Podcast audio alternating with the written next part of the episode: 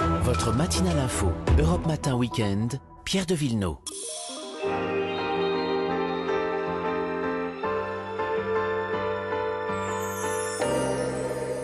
C'est l'heure des balades avec Marion Sauveur. Bonjour. Et Vanessa Zaza. Bonjour. Bonjour à vous deux, direction le nord, plus précisément la Picardie, Amiens. Et on commence par pousser, Vanessa, les portes de la cathédrale. Bah oui, on va la fêter cette cathédrale. Elle souffle ses 800 Déjà bougies. Oh. Ouais. Et elle bat tous les records, figurez-vous.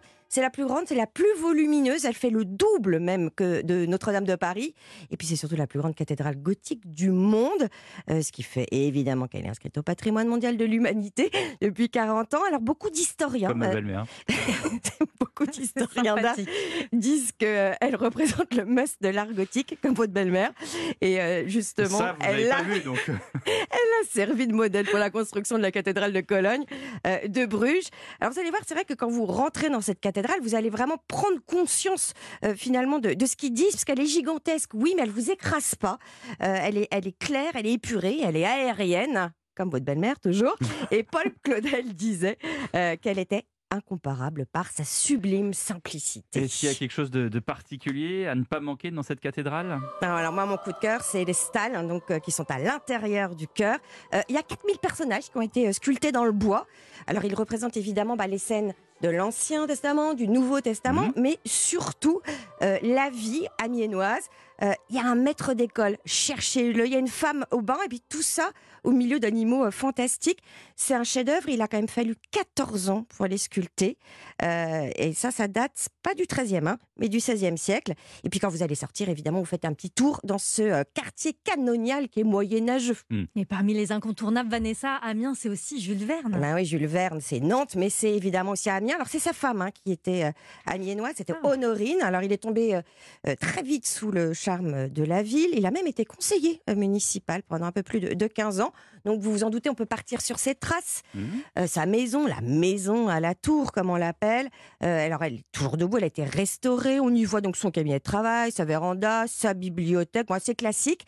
Mais ce qu'il y a d'intéressant, en fait, ce sont les 30 000 objets qui sont issus de la collection Quel euh, genre Verne Godolo de la Reva. Ah bah tout, il y a des maps mondes, il y a des cartes. Mhm. Enfin, c'est comme un cabinet de curiosité. D'accord. Voilà, il faut savoir que tout le monde avait les yeux rivés sur cette maison à l'époque, parce qu'il avait même organisé un bal costumé de dingue Drôle. en On 1885 devrait faire ça, autour de- du thème, évidemment, vous en doutez, voyage autour du Bien monde sûr. en Ah. 80 jours. Puis Next Stop, c'est le cirque qu'on retrouve pas mal dans ses œuvres. Et euh, le cirque d'Amiens, il a pu voir le jour grâce au soutien de Jules Verne. Alors il ressemble un petit peu au cirque d'hiver. Il faut savoir que c'est un des derniers cirques en dur qu'on peut voir.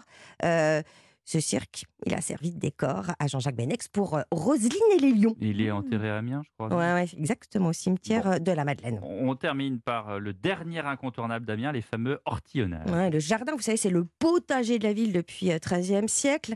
Bon, pas petit le jardin, il fait quand même 300 Oui. hectares. Alors les artillons, donc les maraîchers, ils sont plus que 7 aujourd'hui à cultiver cette terre noire. Eh bien, ils parcourent encore les ortillonnages en barque.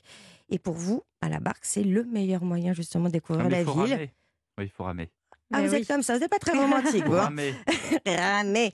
Et il y a très belle perspective, donc euh, ça c'est assez chouette. Et les ortillonnages, on va y dormir chez Hubert. Comme une parenthèse, il vous met à disposition des barques et des vélos, les amis. Voilà, Ah. mais il faut ramer. Donc, mais on peut dormir. ça, c'est pas mal. Marion, quelle spécialité picarde vous avez dégoté Eh bien, un plat très gourmand, parfait pour la chandeleur qui arrive puisque c'est mardi, c'est la ficelle picarde. Est-ce que vous connaissez Alors non, Alors je connais non, les pas du macarons d'Amiens Ah euh, oui, aux bah, amandes. C'est pas qui du sont tout très, la même très bons. chose. Là, on est dans un plat salé. C'est une crêpe garnie d'une tranche de jambon, de champignons et recouverte de crème et de gruyère. Ah oui, c'est gourmand, light, je vous l'ai dit.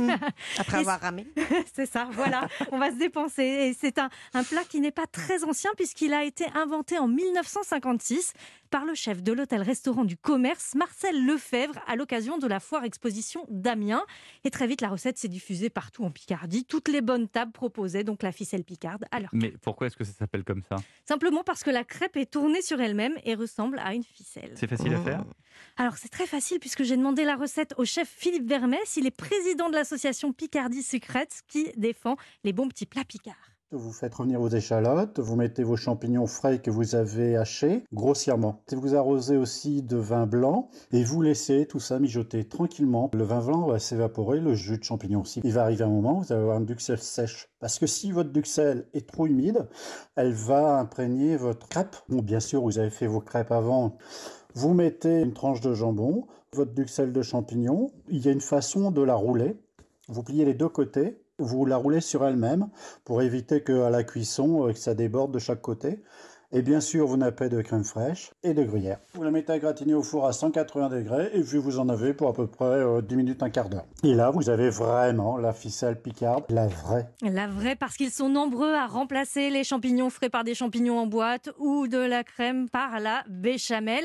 Alors même si j'adore la béchamel, ça c'est plus une ficelle picarde. Bah non. Euh, pour digérer un petit peu, on peut l'accompagner d'une salade ou pas Oui, une salade, mais même des chicons, pourquoi pas Mm. les endives, c'est encore mieux, on est dans les Hauts-de-France. Bon, alors, en dessert, qu'est-ce qu'on peut manger Alors ça va pas être léger puisque je vais vous parler des landimoles. C'est une recette qui remonte cette fois au Moyen Âge et qu'on mangeait à la Chandeleur ou à Mardi Gras pendant les veillées. Ce sont des crêpes sucrées mais bien épaisses et dont une partie du lait a été remplacée par de la crème fraîche. Oh. On est dans la gourmandise. On n'oublie pas la pointe d'eau de vie de pomme dans la pâte à crêpes. Et puis ces crêpes, elles sont garnies de morceaux de pommes revenus caramélisés dans du beurre et dans du sucre et flambés, encore une fois, à l'eau de vie de À l'eau de vie. pomme. à Et oui, vie. Mais qu'est-ce qu'on boit avec l'eau de vie? Et ben du cidre pour Ah bah changer. Mais on reste dans la pomme. Merci Marion, toutes les recettes sur europe1.fr. À demain À demain.